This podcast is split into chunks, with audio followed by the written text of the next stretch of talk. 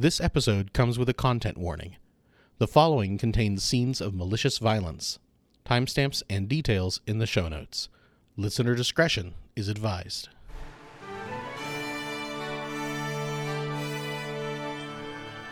You are listening to an Atomic Broadcasting production, so sit back, relax, and enjoy the feature presentation. And remember, do your part, such as like, comment, rate, and don't forget to tell a friend to tune in for an Atomic Time.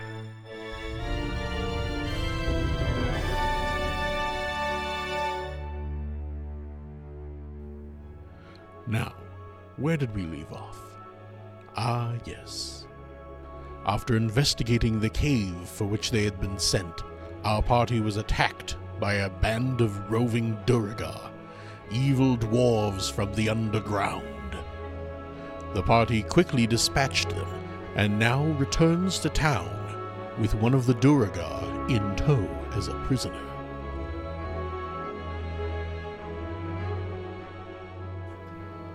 Go.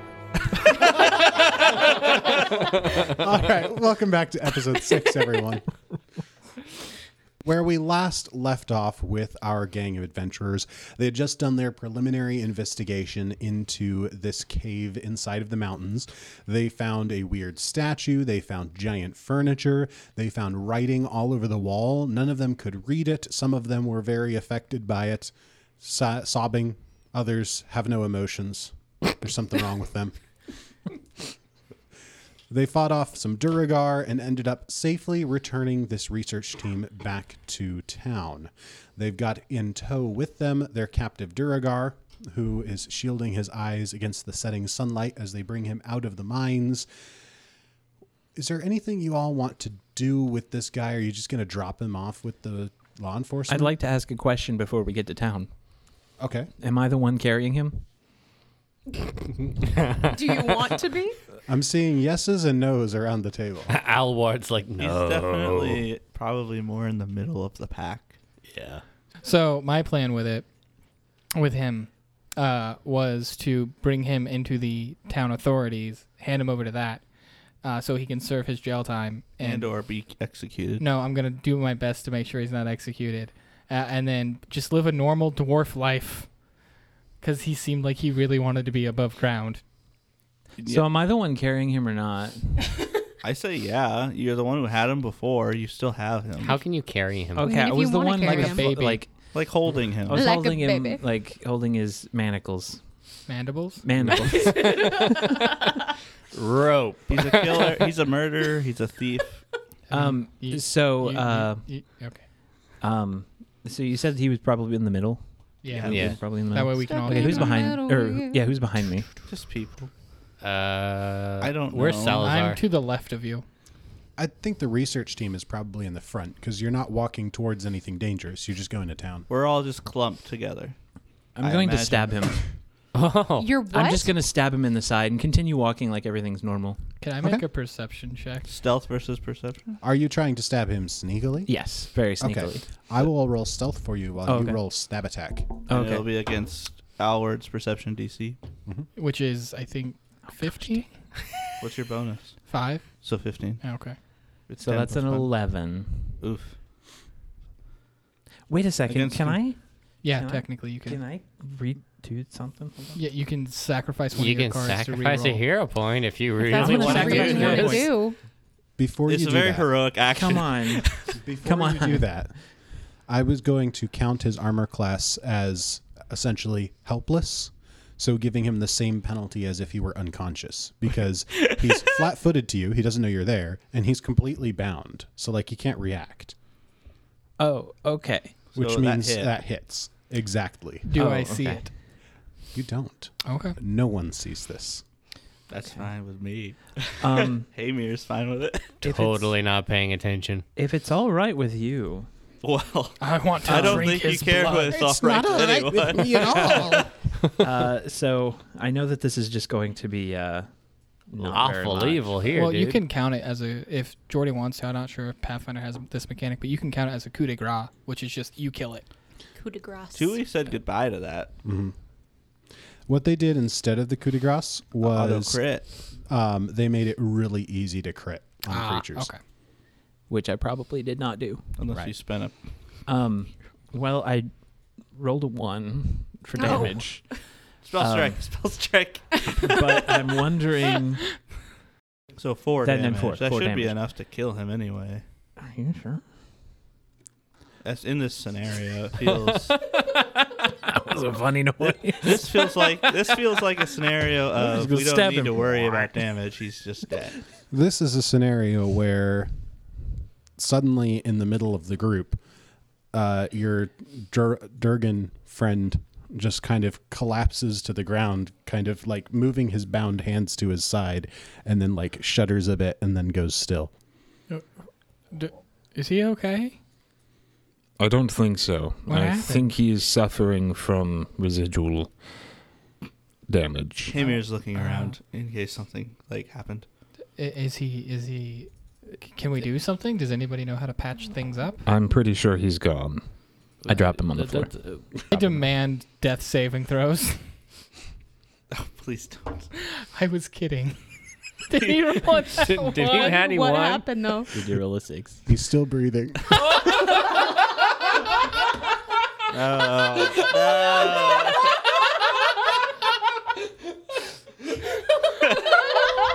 I stab him. I demand we ignore in front of everyone. I was joking, by the way, Jordy. I am totally okay with not rolling the saving throws. No. Okay, I don't stab him. He's dead. Guys, I was rolling as a joke, and I rolled a nat 20. All right. That's amazing. Right. Okay, so... So you stab him. Nobody sees anything. He falls to the ground. You say, I think he's gone. That's where the canon resumes. I guess we should bury him? No, I don't think so. Maybe just leave him in the ground. But that would make predators come along this road, and our research team needs to make the way back. It could kill normal miners. That's not... I could put him, 20 feet that way off the road. I feel like we should give him some sort of burial. Dolvin is we could just throw him in the hole where we throw them all. You have a hole? You have a mass grave? You have a hole of it is a Duergar? Well, they do come up and harass us from time to time. So you just have a mass grave of him? What are the Dwarven into the hole burial things? The way he's acting, is the sense motive fine? I think so. 23. Wait, for who? Me? Yeah. Why'd you do this? Just to get the sense if you had done it. And I think you did, I'm not going to say anything. Here's what I'm saying. I'm thinking it's fair to sense motive specifically against your attempt to lie and say he just dropped dead from residual effects. It would be against his deception check that you rolled. So what's your deception DC? Oh, I don't know. Well, actually, it's deception. So that would be 10 plus his deception? 10 plus deception bonus. Yeah. Yeehaw, okay. 11. So Hamir, it's very obviously you, but Hamir just continues to say nothing. I mean, you could see the blood dripping off my blood. Hamir doesn't care. Who did this? Hamir's actually much happier that he's dead than alive. But Hamir wasn't going to work against Volden in this situation.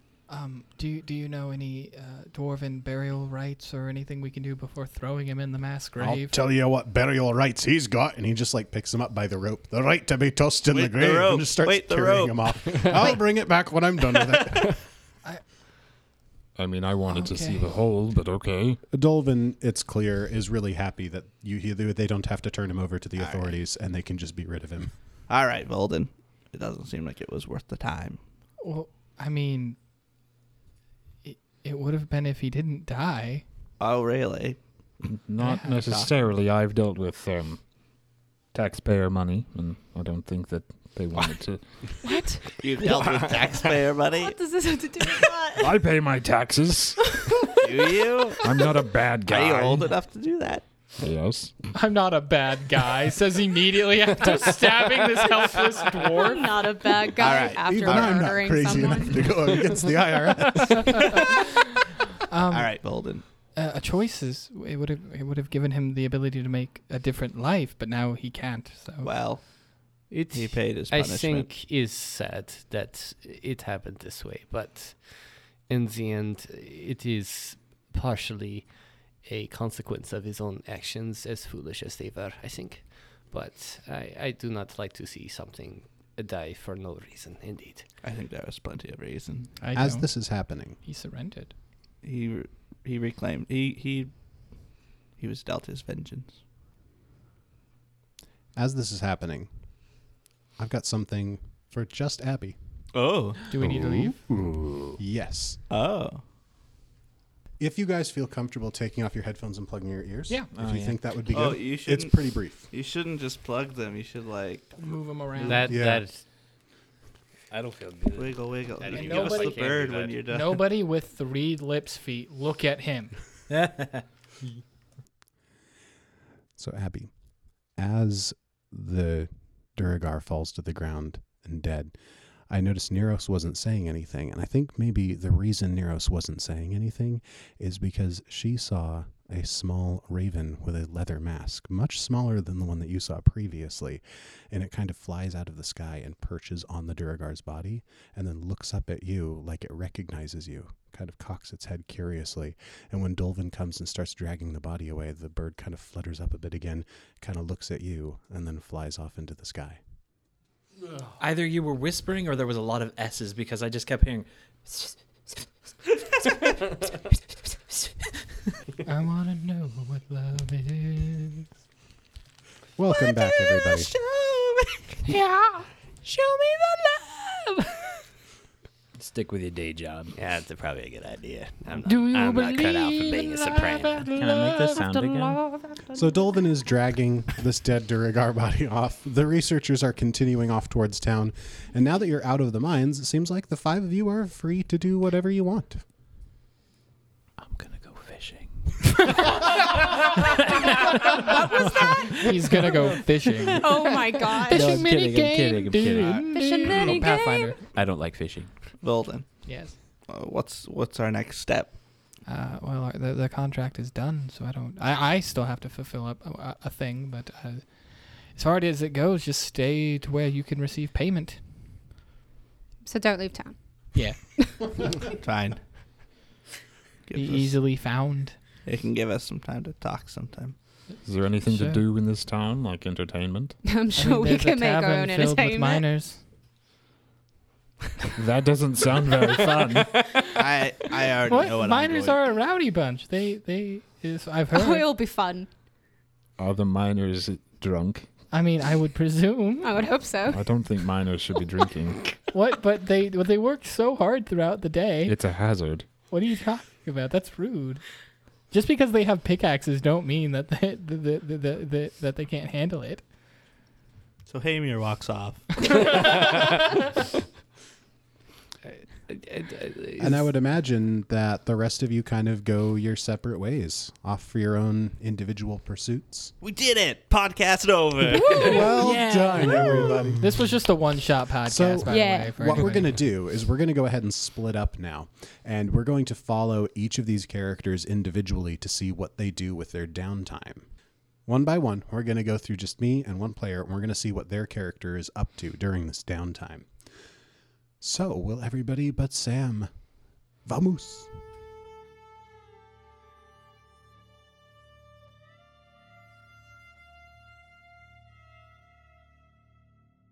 All right, so we've got a few minutes here to see what Hamir is up to during his downtime.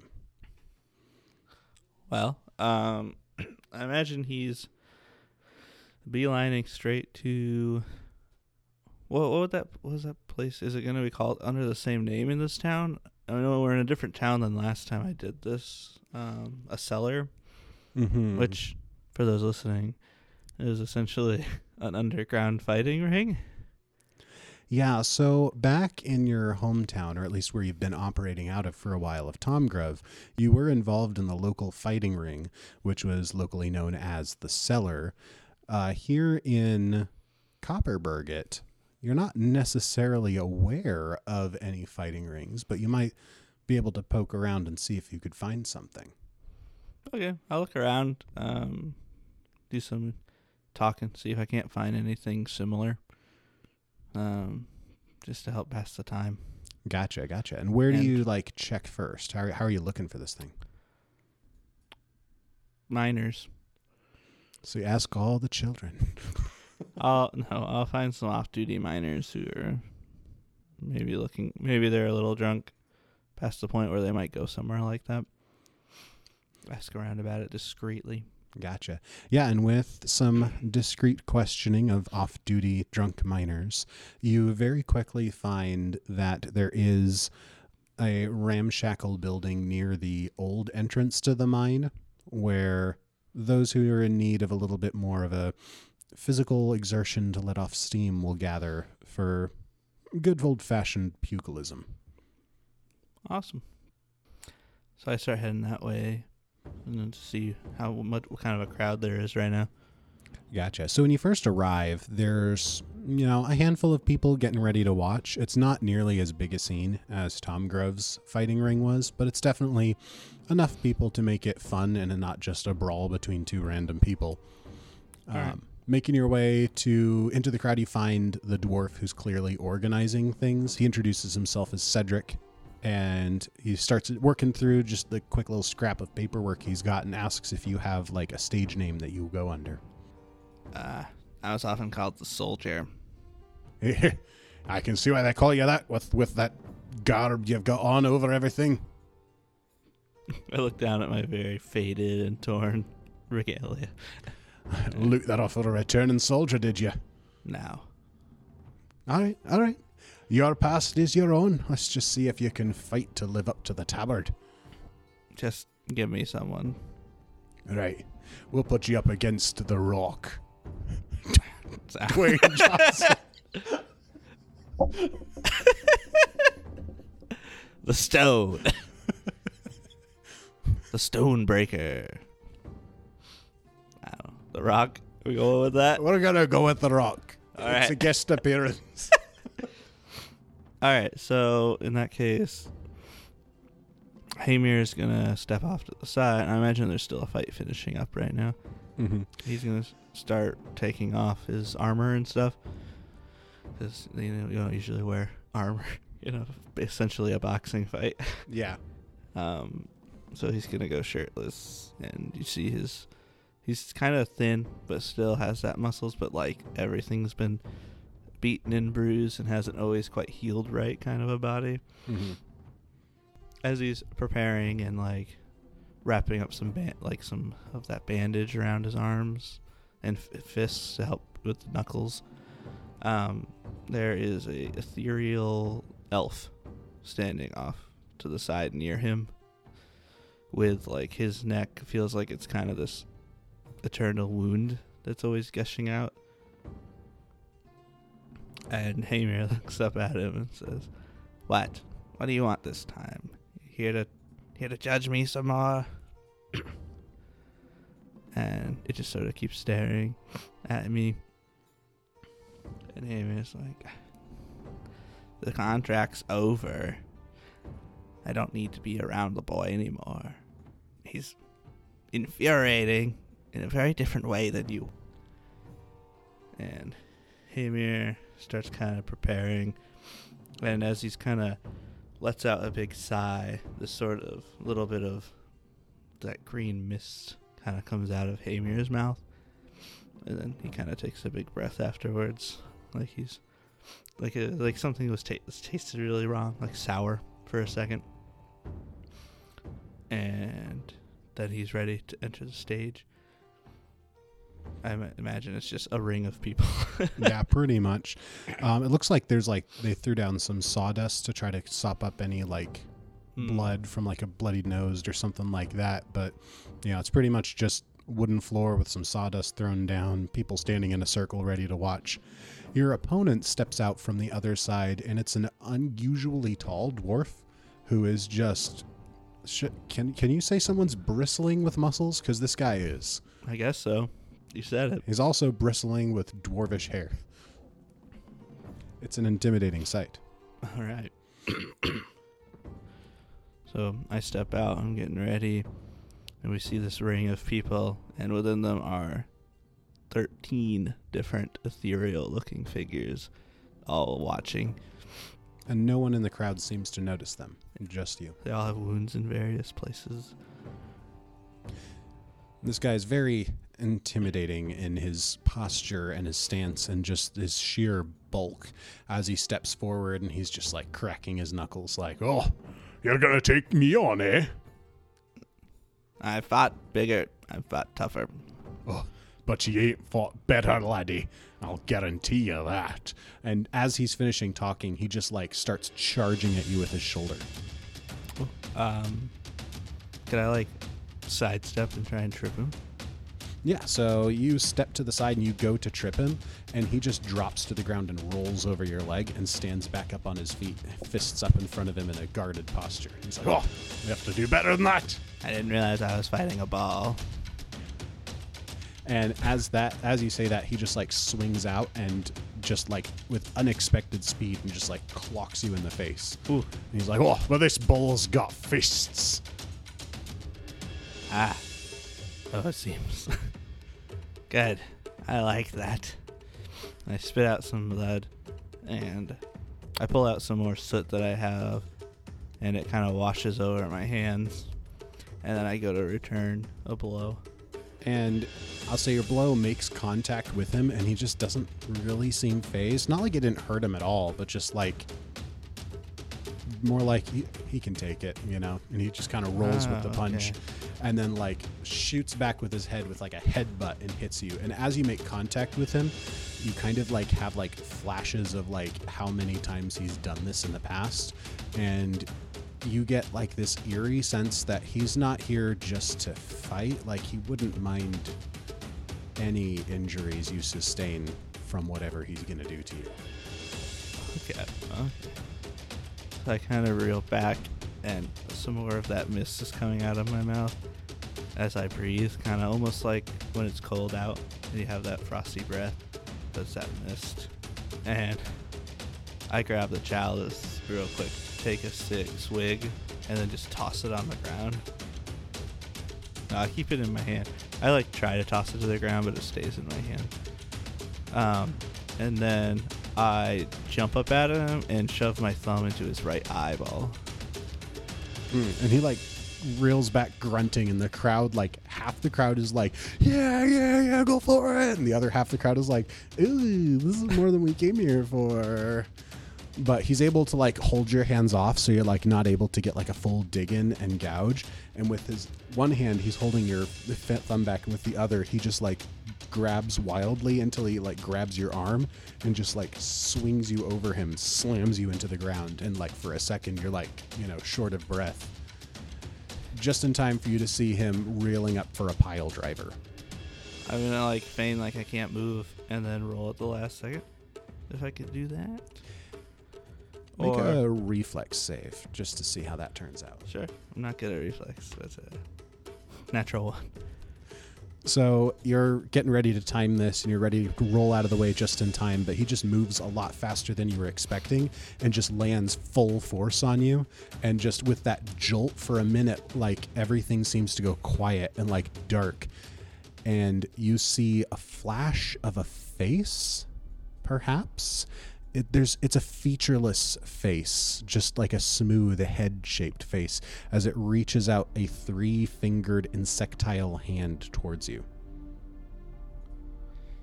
I sort of brush it off and get up. Like I kind of reach out, but kind of like, I'm very groggy, delusional kind of. It's like don't wake me, kind of a nah. Maybe later kind of a deal, as I grab some like sawdust and throw it up in his face. And as your vision clears from just the stunning blow, you realize that you've grabbed sawdust and just kind of thrown it up, but your opponent has already stood up and is just smugly smiling down at you from like the opposite side of you. How rude. Alright, I'm gonna trip him down with me. Gotcha. So you swing around with your leg, and it like clips his leg, and he's too busy like mocking you. He doesn't see it coming, and he just goes down hard. And now the tables have been turned. And then I'm just going to start hitting him right in the face on the nose with my stone chalice. Gotcha. And as you're doing that, you just kind of feel like this surge of like aggressive energy of feeling like this is right and this is what he deserves as you're just pummeling him. Yeah, and Hamir is giving in to that. He's just hitting harder and harder and harder. And if anyone were watching closely, they would see the breath from your mouth is getting stronger and stronger of that green mist, like you were mentioning earlier. I'd say his left cheek almost looks like it's boiling on some spots as he's doing this. And after a few blows, you realize you've subdued your opponent. He is out. Possibly even a broken nose. Okay. I go down and I grab him by like his collar. I'm like, are you done? Are you done? He, of course, does not answer, but Cedric runs up and gets between the two of you, and he's just like, all right, whoa, you've got some fire in you, lad. Right, Joffrey, come on and see to the Rock, see that he gets cared for. Do you know how many lives this man has taken here? Well, he's not taking any lives under my watch. We make sure everything is fair. Under your watch, do you know how many lives he's taken in his life? How many innocents? And how many have you? It doesn't matter. I've already paid my price.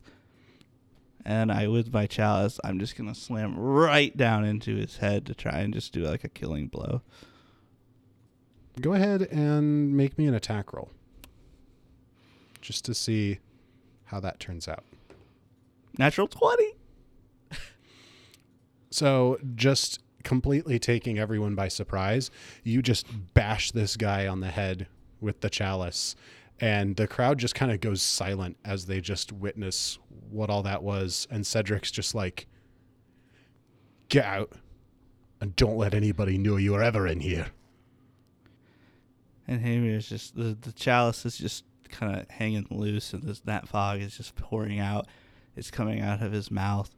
His like the boiling is still there, and his eyes are almost not glazed over, but they look like they have fog moving in them.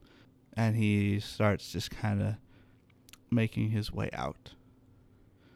The crowd readily parts for you, and they're just really keeping their distance. As he's walking through like a tunnel of people, all the tunnels edging are those 13 ethereal forms as he's walking between them. And you feel a presence. It's not a person. You don't hear a voice. You just kind of feel a presence that's like, you know, the opposite of your guilt getting in, you know, like there's the sense of like, I just killed somebody, you know, but then there's also like a weird just sense of approval. So feeling that, he kind of almost feels kind of good about it. He's obviously still like beaten up pretty bad. He's not fully disoriented right. And he kind of walks over to a pond or something nearby to get some water. And in the reflection is this, instead of him, it's this kind of formless thing made of that fog, sort of changing its look. There's like faces every now and again. And that same hand, like it almost like it's actually physically coming out of the water.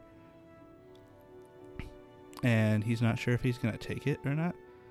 And he looks over further, like to the side in the water's reflection. And he sees the face of a woman standing there, looking around like she's on the move, traveling maybe. And he recognizes that as his daughter. And he remembers what he's searching for. And so he takes the hand. And then everything goes black. And I think that's where we'll cut this vignette.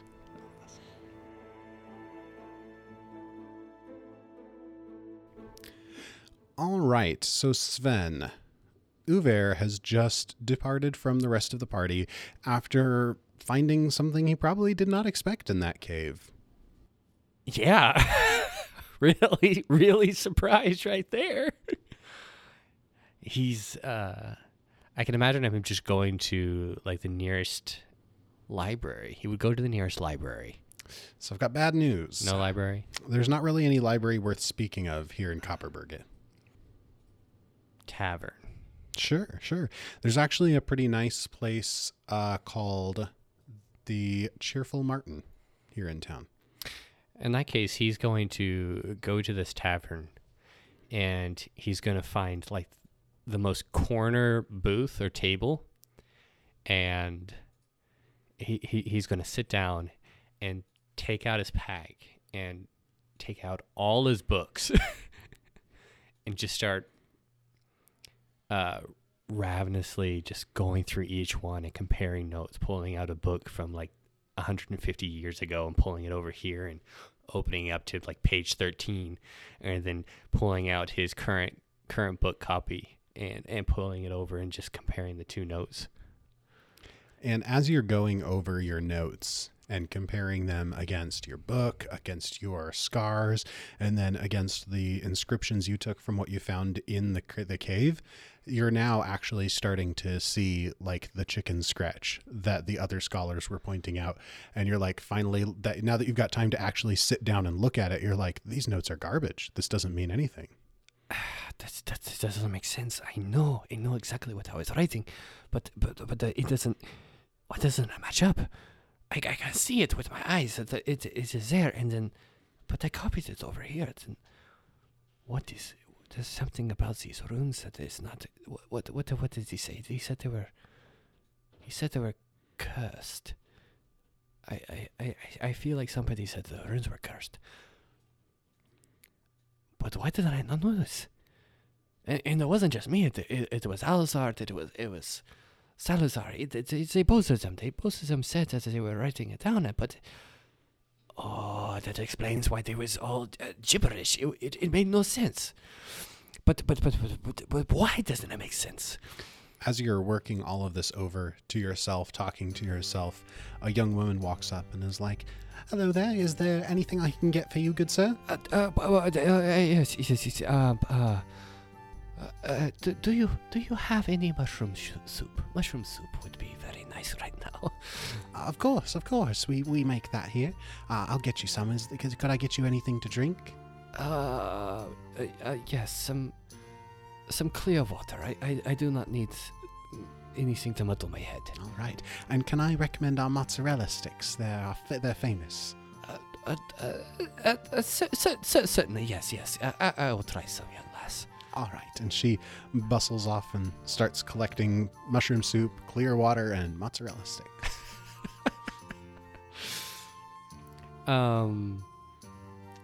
So you say all my notes are chicken scratch, pretty much. All of the notes you took in the cave. Okay. Well, let me rephrase. Anything you tried to transcribe in the cave is chicken scratch. Anything where you were writing down a note of like what you were thinking or something, that's clear. Okay. In that case, I will notice that, and then I will start comparing what my thoughts were in my memory of... Oh, actually, how do I remember the runes visually? When you start thinking back over them, it's really fuzzy. Kind of like, you know, when you're trying to remember a dream later, and it's like everything in the dream made sense. But then when you try to think back about the details, it's like, are there details? Okay. Have I ever come across this before? No. Even with the runes on your own skin, you can clearly picture them in your mind. But the runes on the cave wall, it's like a fuzzy, blurry memory. How about in any of my other studies in ancient lore? No. So you're thinking maybe might be something different. I think it is very important that I go back up there. And I must try something different. Perhaps instead of trying to copy so what I am seeing, I can take a piece of charcoal and a piece of paper and see what that does. That might work. But I cannot leave this opportunity. I must find out what is it. This is the best opportunity I've come across in 300 years. I cannot leave this alone. And the young woman comes back at that moment with a tray with some water, some soup, and some mozzarella sticks, complete with the marinara sauce. She's like, "Here's your food, good sir." "Ah, thank you, lass. Thank you, lass. I do not mean to be a bother." "Oh, no, it's no trouble at all. You're welcome here in the Cheery Martin." "The Cheery Martin, yes. And what do I owe you, good lass?" "What?" "And what do I owe you, good lass?" "I don't understand what you're saying." "What do I owe you?" Oh. I was hearing, "What way are you?" I was like, what kind of way? That will be 2 copper. "Oh, here is a silver, young lass, and thank you very much for your service." "Very generous, very generous. I'll put it towards your tab, and if you want anything else, just let us know." "Oh, no, please keep it for yourself. It is nothing." "I can't do that, but it's very generous, thank you." "Of course, of course. What name should I put on the tab?" Uvair. "All right." She makes a quick scrawling. Is there anyone else that has been to the mine? Who were the original miners that went up there and found that opening? Do you know what I'm talking about?" "Oh, that cave that everyone's been talking about." "Yes." "Are you with that team that's been studying it?" Yes. I went up there the other day. I was wondering if I could perhaps talk to some of the people that saw it first." "Well, I suppose you might, but they would just tell everybody they don't know nothing. They refuse to talk about it." "Do they? They don't remember anything?" "Oh, well, they say they didn't see much, and honestly, I think they're afraid that if they talk about anything that they'd seen, people might make them go explore it." "Oh, well, that is not their fear now. Perhaps they would be more willing to speak." "Well, I mean, there's no harm in it. I mean, it's common knowledge. It was Krell and Ivorri. They were the two who were mining together when they broke through." "Krell and Ivorri. Do you know where I could find them?" "Well, they come by here from time to time, but I'm not sure where they live. Somewhere here in town, as most of the miners do."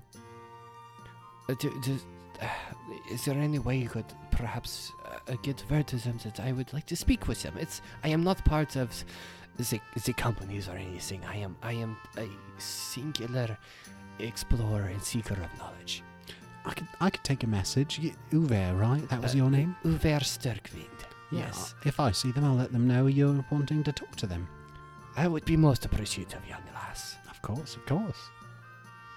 And he's going to go back to poring over his books and trying to decipher his written notes that he had of the runes, and enjoying some mushroom soup and mozzarella sticks, apparently.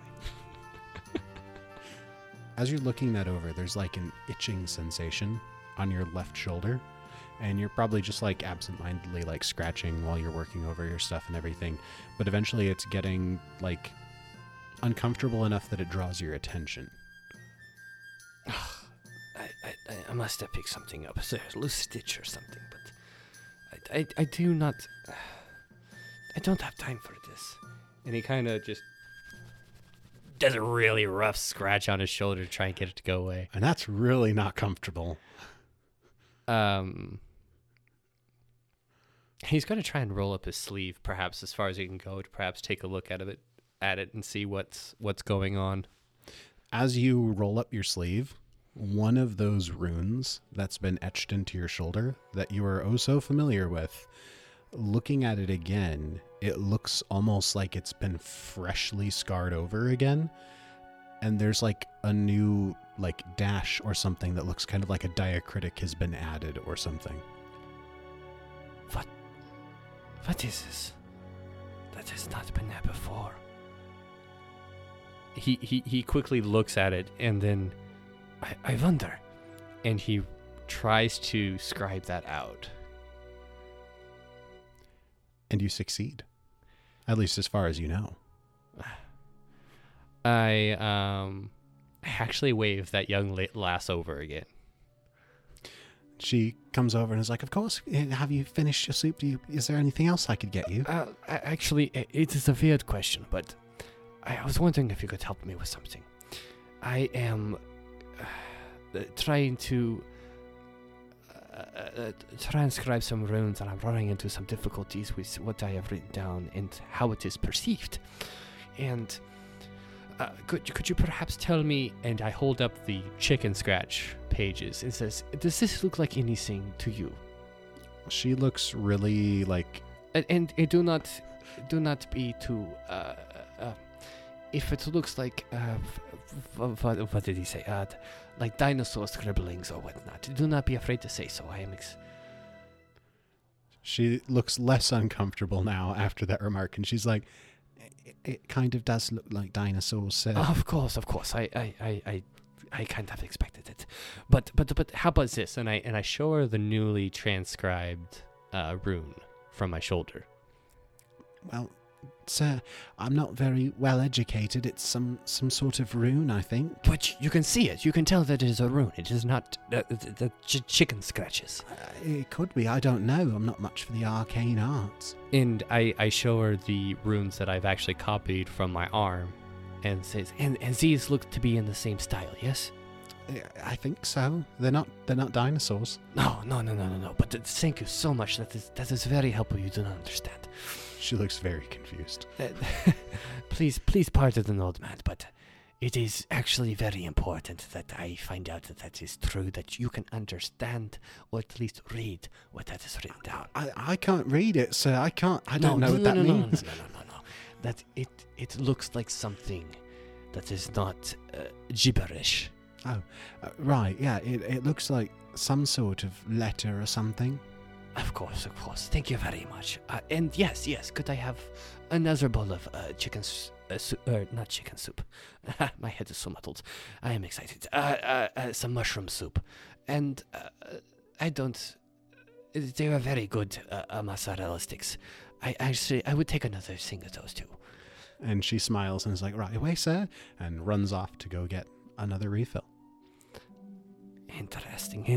So, this is a rune that is new on my shoulder, on me. I can write down, but the runes that are in that room, they are protected, that they cannot be taken out, both by written form or from memory. But what kind of magic? I don't know if I've ever come across this type of magic before, or this kind of power.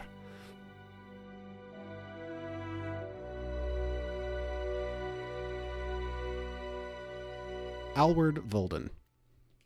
The group has gone their own separate ways, at least for the day, and you've got a little bit of time to yourself. You've just stumbled into this cave, you've seen some very interesting things, and then been tasked specifically by Cithri and Dolvin with making the final decision over who gets to keep whatever was found in that cave. Does this town have like a library? I know we're in like a smaller town. Not really one to speak of. If there's any form of library, it would probably be more like a richer guy who has some books and maybe will let you look at them. Is there a like town of records, like a thing I could look up for like cases that have been won or lost? The closest thing to that would likely be like the mine headquarters. What would you call that? The mine headquarters. That's what you call that. Where the important people for the mine are. Then yeah, I'm gonna go wherever I can find books about law and books about court cases. And study up on that to make my decision, like look over the maps and the land claims and like the information that I have from being there, and like figure out I should have measured the pathway. I was assuming you were. Okay, we'll take that. I have an eye for numbers, so we'll say yeah. Yeah. It makes sense. It's part of what you were there for. Yeah, it is part of what I was there for. You measured it therein and measured it on the way out and made sure you had the same number. Yep. Perfect. Yeah. Off screen, of course. Oh, yeah. We don't need to bore the audience with those details. We'll just tell them in the vignettes. The important details for why I'm there. Yeah, so I'm going to go do that. I'm going to study up on some lawyering stuff so I can make a better decision. So you head into the mine headquarters and you're greeted by a very chipper dwarvish receptionist who's like, "Hello, what can I do for you?" Yes, I've been tasked to deliberate the dispute between the Infernal Mining Company and the mines of Copperburget. I was hoping to see any litigation you had on mining cases and land claims in the past. Well, we don't have a lot of those sorts of disputes in the area, but what we do have is very detailed surveyors' charts of the area and the original deed purchased from the Lindorm King himself. And remind me, the Lindorm King doesn't actually live here anymore? He was in a different kingdom? Right, he lives up north. Right. I don't know if that matters, but thank you. Can I have those? Of course, I'll go get them for you. And she hops down off of her chair and walks off into a back room. It's kind of awkwardly quiet in the front reception area. Alward's gonna do that thing where, like, you get so bored, you just randomly touch stuff, and he's gonna accidentally knock something off of the counter and then try to, like, fix it before she gets back. And while you're fiddling with that, a different door opens from the other side of the room, and a dwarf with, like, gray hair that's silvering and, like, a green cloak walks in, and he suddenly stops short when he sees you and is like, "Alward! Well, I wasn't expecting you here." With my mage hand, I'm going to just move the thing under the desk, turn around quickly, be like, "Yes, and is this, what's his face?" I don't remember his name personally. I have it written down. I just don't want to look for it. Yes, it's Bran, the dwarf who got you the job in the first place. Yes, hello. I'm just here to look at the charts and whatnot. Different from the last time you met him, he is currently dressed in, like, a white shirt and, like, overalls, and he's got huge leather gloves stained with oil all over his hand and, like, a jeweler's loop on his head. Were you in the middle of crafting something? Just working on a wee bit of something. What brings you around? Well, like I said, I'm trying to get as much information so I can be the impartial deliberator that I've been hired to be. It's respectable of you. And what did you find up in those caverns? Anything interesting? And he's kind of taking off his gloves and settling in. We found a statue and a cursed room. Well, that is interesting. So it's some sort of, like, a vault or, like, a tomb? Or it looked more like a giant study. He just kind of, like, looks completely, like, befuddled, and he's overjoyed that he's this confused. Not like a storm giant or anything. Maybe like a hill giant or a rock. I don't know too many giants. Not like a big one, but like a small giant. Yeah. Yeah, split the difference, right? Yeah. Well, that's very interesting. Do we know what the implications might be of whoever inherits that, so to speak? No. The researchers are still doing their thing. They said our part of the contract was done, so now we're just waiting payment, and they're going to hire miners to protect them from here on out. Right, that does seem more cost-effective, but smart lad like you going to let an opportunity like this slip through your fingers just because your contract's done? Well, three Duergar were murdered while we were there, plus a giant spider. One surrendered peacefully, and he just sort of died when we were taking him into town. Bran just kind of chuckles mirthlessly and is like, "Duergar can't be murdered. They're vermin. They're living beings with thoughts, ambitions, and wants and needs. They can be murdered. Once you have dealt with enough Duergar like I have, lad, you'll understand." So you do understand that just because you want to delve further into the mine and they live there, you're invading their home. I'm not on the side of them, mind you. I don't care. I'm just saying, like, they're not pests. We broke through to their lands on a mining accident, and ever since then they've been trying to push up and take over everything. Yeah, they seem a little jealous, if I'm gonna be honest. I was hoping to bring that Duergar back so he could be rehabilitated and just live like a normal life, but he died. Well, good riddance to him. And as he's saying that, the door to the records room opens and the receptionist comes back in with like all these papers, and she's like, well, I wasn't sure what you were wanting, so I... Oh! And she like puts the papers down very quickly and is like, Mr. Kentnill, I wasn't expecting you. And he's like, it's all right. I'm just having a chat with our good lad Alward here.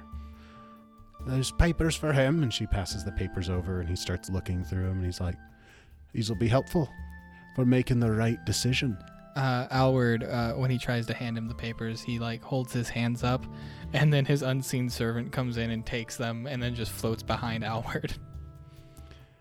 And he's like, looks at you, and then without his mouth moving, just like psychically to your mind, he's just says, make sure you do make the right decision, lad. Can I insight check this to see if it's a threat? Like, should I feel threatened? Yeah, go ahead and make a perception check. 11. Sad. Yeah, you're not sure exactly how to read it. You can tell, obviously, he's trying to be like, you need to side on our side, but you're not entirely sure, like, what the consequences would be. Like, if it's a flat-out threat, or if he's just trying to pressure you because you're there. Yeah. Okay. I'll side on whatever side owns the land, I suppose, and I'd expect nothing less. That's why we hired an upstanding, bright young man like yourself. You found me in a coffee shop. Aye, but we can see that you've got a heart of gold and a head of titanium. So does this... So I've been meaning to ask, ignoring that weird compliment, does this have anything to do with the rumor that my landlord has been spreading? Because I promise I don't actually do any of that. He lets me live there for free because of it, and I tell him constantly. He just doesn't believe me. I wouldn't know what all rumors are spread about you. The one that says I'm a revolutionary leader against the Chelyaxians who are coming into that one? Well, if you're revolutionary, you're revolutionary in the right way. I'm gonna go now. Right, but before you go, take this as a memento. And he hands you a small, like, scrap of blue crystal. Is this a bribe? No, it's a souvenir. I can't... I don't feel right taking a bribe. Well, takes the crystal back. I'll hold on to it until you've made your decision. So then, I get that regardless... No matter what you choose, you get this. What is it? This, I like to call it Spirit Shard. It's very good at harnessing and conducting energy. Can I have that? I thought so. And he hands it back to you again. I'm gonna grab it via a mage hand and stuck it in to one of...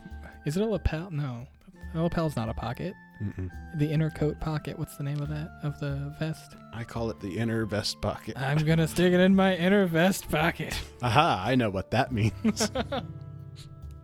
All right, and armed with the papers and all the documentation and your own records, you head somewhere secluded, I would imagine, to do your calculations. Yeah, I don't know if we were provided lodging for this or anything like that, but I'm too far away from my home to go anywhere, so I would presume if they have an inn, probably just go to a room in an inn for the night. If they don't...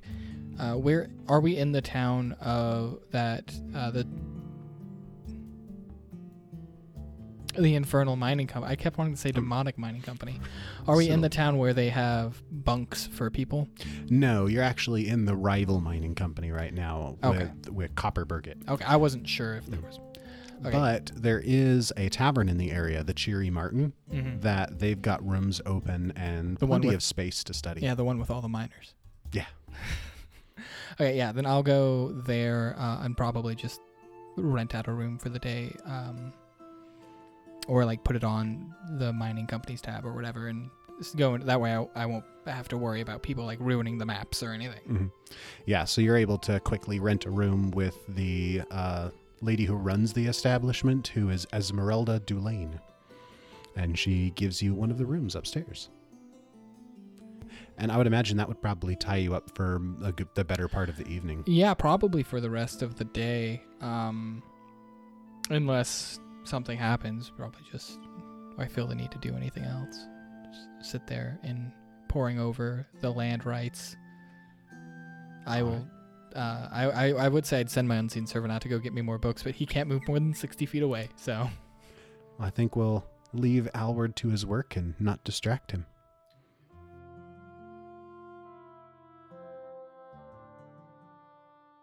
So, having come out of the mine and separated from the rest of the group, each has gone their own way, and now, Zephyr, you are on your own in Copperburget. Okay. I think I'm going to go back to that tavern, which I can't remember what it's called. The Cheery Martin? Yes, the Cheery Martin. I'm going to go back there. All right.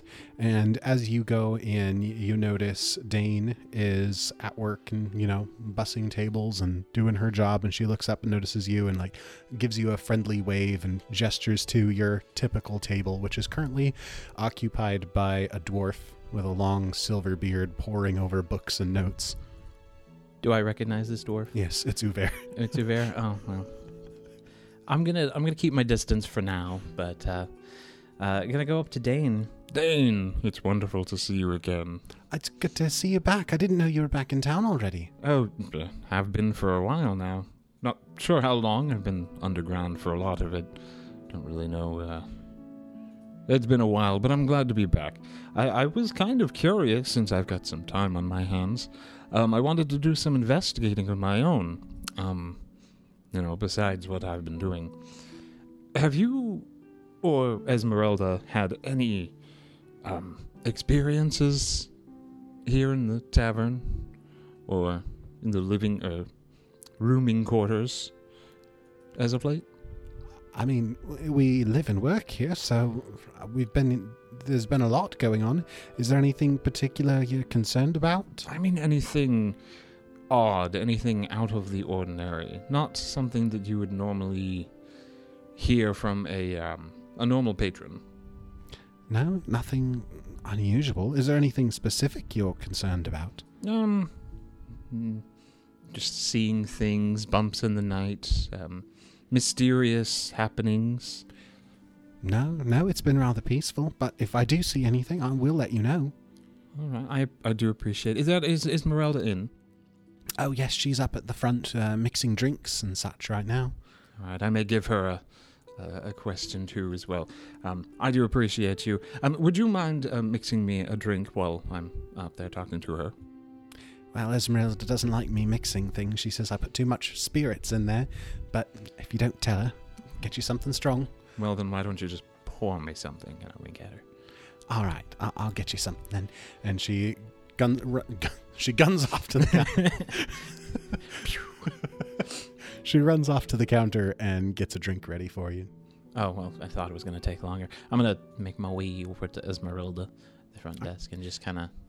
I'm going to ask her the same thing, so if you want to speed that up, I can I can work with it. No, she's happy to see you again, just like Dane is, and she also doesn't have any particular supernatural experiences or anything, but she promises if anything comes up, she'll let you know.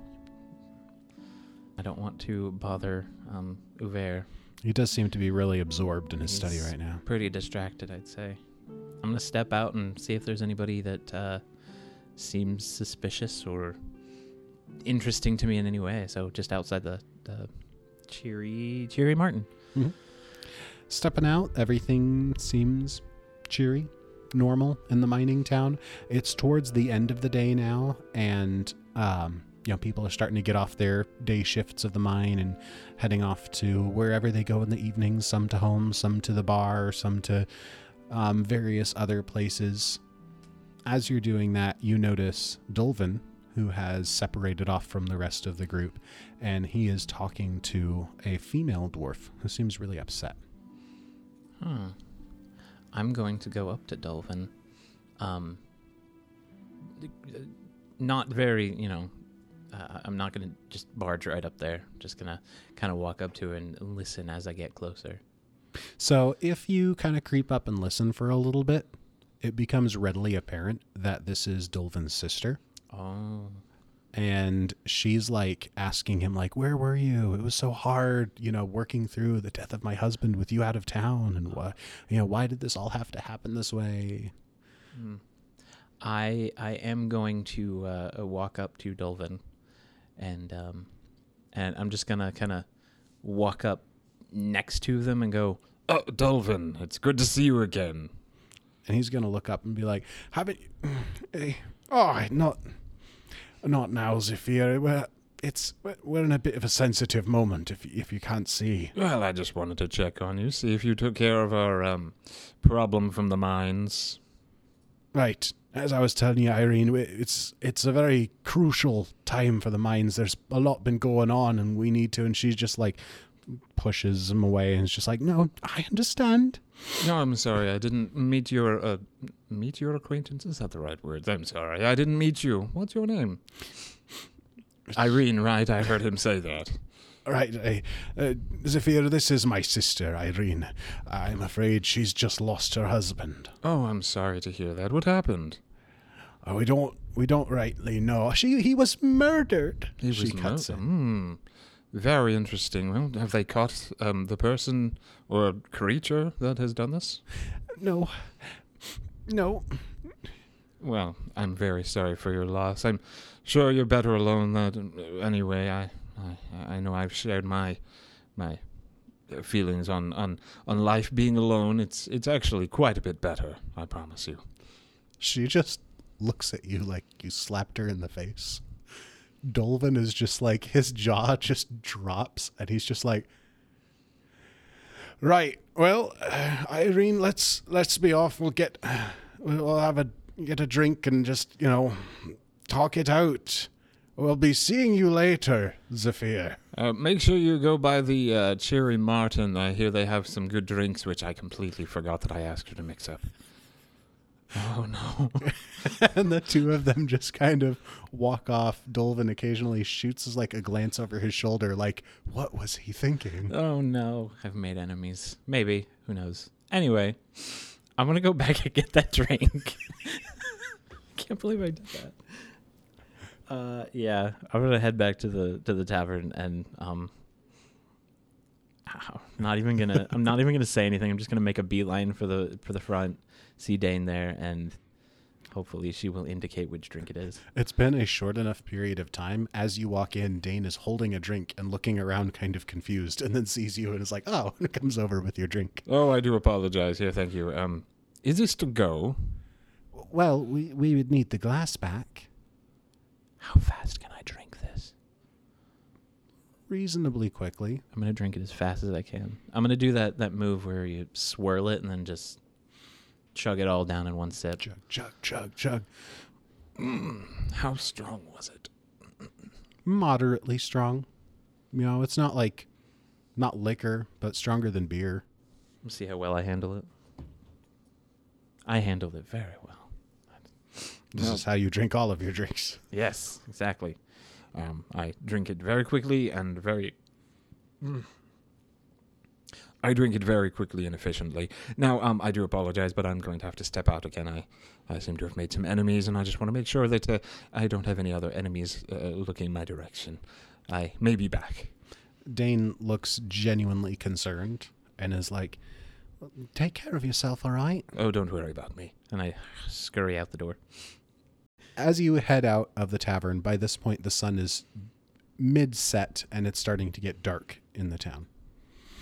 And Dolvin and Irene are nowhere to be seen. Okay. And it's probably a lot less, a lot fewer people are out there. Yeah, a lot fewer. There's still a few folks walking around. Most of them are like clearly heading to their destination now. There's not a lot of people just kind of milling around chatting. Okay. Since this is a mining town, I am curious, are there any things that we can do library-wise or academia-wise? There's not really a library much to speak of. Maybe the best luck you would have would be like finding a rich guy who's got some books he'll let you borrow. That doesn't help too much. Well, I'm going to throw you a curveball, but I'm just going to head to the closest line of trees and play with magic. Gotcha. Yeah, it's not too hard to find, you know, just some pine trees growing outside of town. If you head out to the southwest of town, there's mostly like pasture land that's just kind of crisscrossed by fences. So after all of my misses with all of my wonderful attempts at my cantrips that I cast and didn't hit a single thing, I'm just going to use this downtime that I have to practice targeting things such as plants, trees, animals if they come by. Just trying to hone my abilities, so to speak. But I don't really have a plan for anything else. So. Gotcha. So as you're out here in the dark, by yourself, with no one else around, with my magic. With your magic. You start to feel that same sense that you felt before of something watching you. I'm going to slow down on my magic and start to perceive a little bit more. Just keep an eye out because I feel there might be someone or something out there watching, but I don't want to make it known that I know that they're there. Gotcha. And from your previous experiences with this sensation, you felt it before, and for the longest time you've put it off as just being like anxiety or something like that creeping up on you. But the last time you felt this, you found footprints in your locked room and found your door unlocked. So now you know something is going on. Do I hear anything? No. You don't hear anything, but if you really start to pay attention, then you kind of begin to draw your attention to a specific tree, and it's like that's where like the sense of the presence of something foreboding is coming from. I'm going to creep towards it, possibly. I feel like if they know I'm there, then I probably don't have the opportunity to sneak. I'm just going to walk slowly towards it, making sure nothing comes out of the bushes next to me. When you get about 25 feet away from the tree, you hear this raspy, deep voice just echo out from the tree line, and it's just like, "Do you seek your death already, small one?" I seek nothing but the reason for my family's death. Who are you?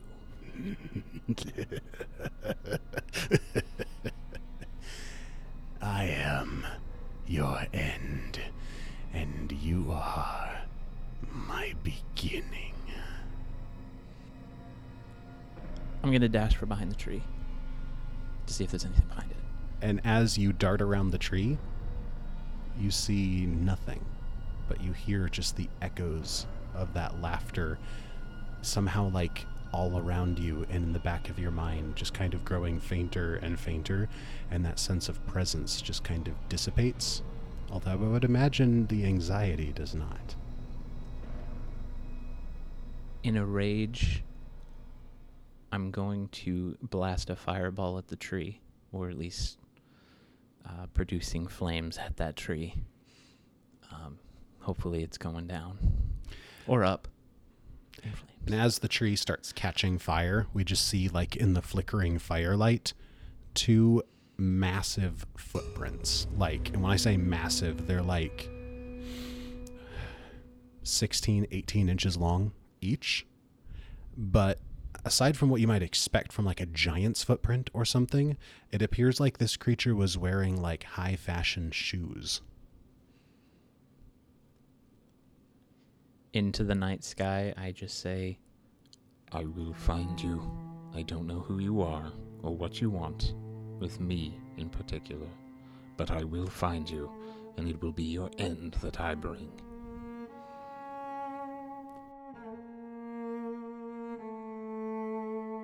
So, the group has finished their investigation of the strange cave that we found in the mines. They've returned to town and all split up and gone their separate ways. So, what is Neros doing? I think Neros. Well, first of all, with your little side thing that you gave me, are there any ravens around? Not at the moment. No. Okay. All right. Cool. Is there like a local tavern anywhere? Yeah, there is. There's a small place called the Cheery Martin in the middle of town. The Cheery Martin? Cool. I think I'm going to go there first off. Okay. So you just make a beeline for the middle of town and head into the Cheery Martin. She's just like, see you guys. I mean, you know right where it is because Zephyr was pointing it out on your way into town. Oh, that's right. He was. Okay, cool. Mm-hmm. Cool. So as you first enter, you're greeted by a young woman with like golden braided hair. And she's just like, hello, welcome to the Cheery Martin. What can I get for you? Oh, whatever's strongest. Right. I'll blow up some steam. Well, you'll want to go up and talk to Esmeralda. She's working with the drinks today. She's got the bar under control. But if you need anything delivered right to your table or any food, I'll be happy to help you. Thank you very much. She goes up to the Esmeralda. Esmeralda is like a no-nonsense middle-aged woman with like dark frizzy hair, and she's like cleaning out a glass like bartenders always do, and she's like, what can I get for you? What's your strongest drink that you got back there? Leans on the counter. Honey, this is a mining town. She slams a bottle of whiskey on the counter. That's it? We can't have too much, too strong. All right, fine. Gotta keep things under control. Let's take a double. She nods and pours it for you. Cool. So Neros is looking around. She's got her glass in her hand. She's kind of twirling it around on the bar top, just looking around. Any music happening? Any fun? It's a cheerful enough place. Cool. There's not a whole lot of like rollicking kind of good time stuff going on. As you're looking around, you do notice Zephyr stepping into the tavern behind you, and he starts talking to the girl who met you at the door. Okay. He creeps me out, personally. I don't trust that one. Abby, the player, doesn't trust that one. Neros couldn't care less, but... He's not giving her a hard time or anything, is he? No, she seems happy to see him. Oh, so like they know each other? Seems that way. Interesting. Okay. Not going to interrupt that. They can chat away, I guess. About how long would you say you're watching them talking? Like, is it just like a glance, or are you kind of watching for a bit? Maybe for like a few minutes. Okay. A little way into the conversation, she gestures over towards the front, like in your direction. Like... Okay, so like toward Esmeralda, like she did with me. Mm-hmm. Okay. Neros is going to hang out for a second, see what he does. He nods, she separates off, and he starts coming up towards the front. Okay. I'll watch for a few more minutes and then probably leave. Okay. So he comes up to the counter, not far away, and asks for a drink, just something moderate from Esmeralda. And then she's like, all right, I'll get that mixed up. And then he just walks out of the building. That was odd. All right. With like the glass in hand and everything, he just walks out? No, he asks for the drink. She agrees to mix it. And then he just walks out. Oh. Okay. That's really weird. I will make a mental note of that and just shrug it off and be like, well, all right. Odd. Probably hang out for a little bit. And then... This is like a mining town, right? Mm-hmm. Okay. So when you say you're going to hang around for a while, are you thinking like 5 minutes, 15 minutes, 3 hours? Oh, probably not hours. Probably like, I don't know, 30 minutes. Okay. Hang out for a little bit and then... Within the span of that time... Zephyr does come back in and apologizes to Esmeralda and takes the drink, downs it in one go, sets it on the counter, and then leaves. What is going on with that one?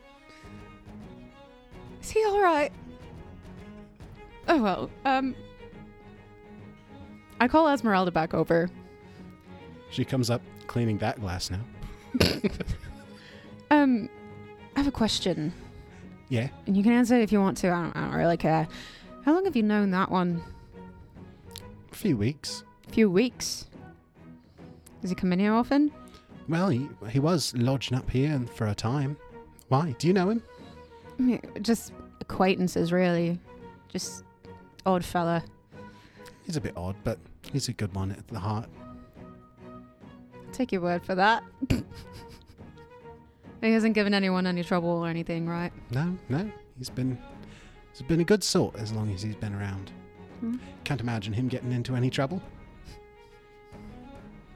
All right. Say, I have a question for you. Another one, sorry. Right. How long have you been in this town or in the area? She laughs and she's like, I've been running this pub my whole life, sweetie. And that would be how long? Longer than you've been alive. Let's say it that way. Okay. All right. Fair enough. She looks to be like in her 40s or 50s. Okay. This is probably going to be a weird question for you. Have you known of any Kayal that's gone missing, say, the last 20 years? Kayal, you mean like folk like you, yes. The fetchlings? Yes. For the audience that doesn't know. Kayal, yes. The word that fetchlings usually use to describe themselves, because fetchling can be very offensive. It's their word. Yeah. As we all know. Well, no. That actually, to be honest, there's not a lot of your folk around these parts. All right. Are you looking for someone? Yeah, you say that. In a way. Well, I hope you find them. We're not much for finding folk round here. We mind our own business and keep our noses clean, if you know what I mean. Yeah, that's fair. All right. And she pays for the drink. Thanks, Esmeralda. And then we'll leave the Cheery Martin. At this point, it's already dark because you got out of the mine kind of late in the day. Okay. And there's no ravens anywhere. Not right now. No. There is, however, an elvish lad with crystals in his hair making his way down the street with a pile of papers floating behind him. Making my way downtown. It is, of course, Alward. Oh. He turns down the road and enters the Cheery Martin. Oh my gosh. Everyone's just missing each other. What's the paper say? It is a stack of papers. Oh. It's like, a lot of paper. Okay, then. Interesting. Ignoring that.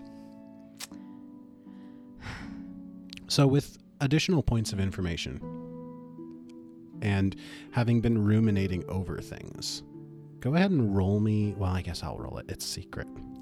Gosh, darn it. What's your religion bonus? +4.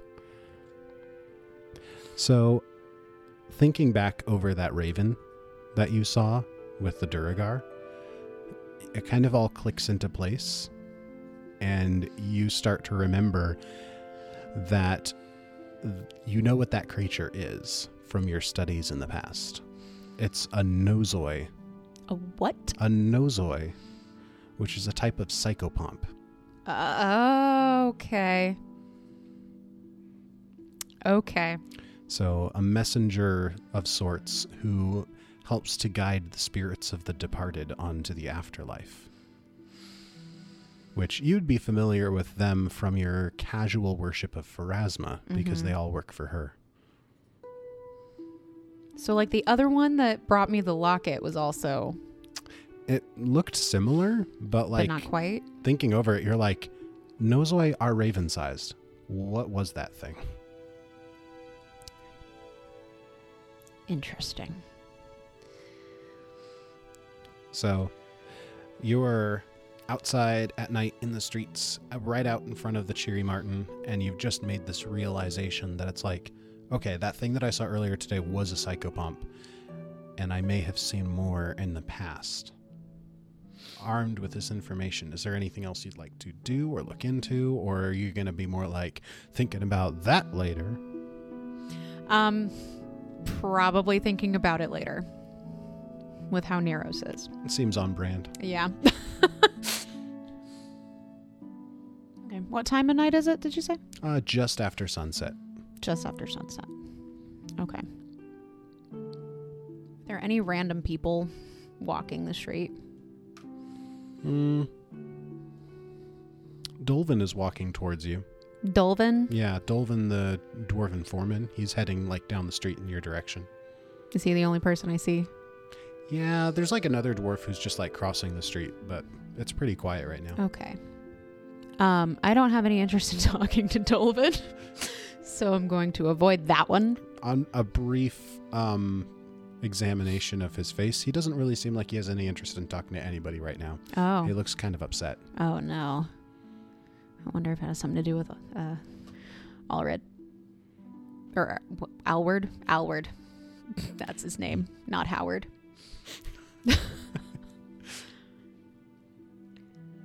Okay. So, like, I imagine it, she, like, walks out, has a sudden, like, realization after she's had time to think about it, not having to work or anything. She pops out. She's like, huh, it's dull out here. Never mind. She, like, does a 180, turns back around, like, waves to the person who greeted her. Did she have a name? I'm trying to remember if she introduced herself to you. I don't think she did. I don't think she did. No. She does have a name, but she didn't introduce herself. She didn't. Okay, so Neros will wave at her and be like, sorry, decided to come back. And she looks around. Are anything happening? Like, is it still just like people talking, people milling about? For the most part, people are visiting, chatting over drinks. There is a dwarf with like old silver hair in the back corner reading a bunch of books and poring over notes of like weird runes he found in a cave. Oh, okay. She is going to pick out a group of people and she's going to cast the cantrip Ghost Sound. And are there any... So Ghost Sound, you can create an auditory illusion of simple sounds that has a maximum volume equal to 4 normal humans shouting. And sounds can emanate from a square you designate within a range, and you can't create intelligible words or other intricate sounds such as music. So maximum of 4, so maximum of yelling, but she's not going to do that. It's going to be like a whisper in this one person's ear. Just a suggestion in this person's ear and just be like, you should turn around. And this poor dwarf, stains all over his clothes and everything, just like stiffens up and looks over his shoulder. Neros waves. And he like awkwardly waves back and then like shrugs like a what? She gestures, come here. Turns and like says something to the rest of the table and stands up and walks over. Do I know you? No, you don't. But you could. Right. You're new in town. You could say that. Right. Would you like a drink, lassie? I'd love one. And I imagine you'd join him at the table, or do you steer him to an empty table? Probably steer him to an empty table. All right. And that was, I imagine, was where this vignette will come to an end.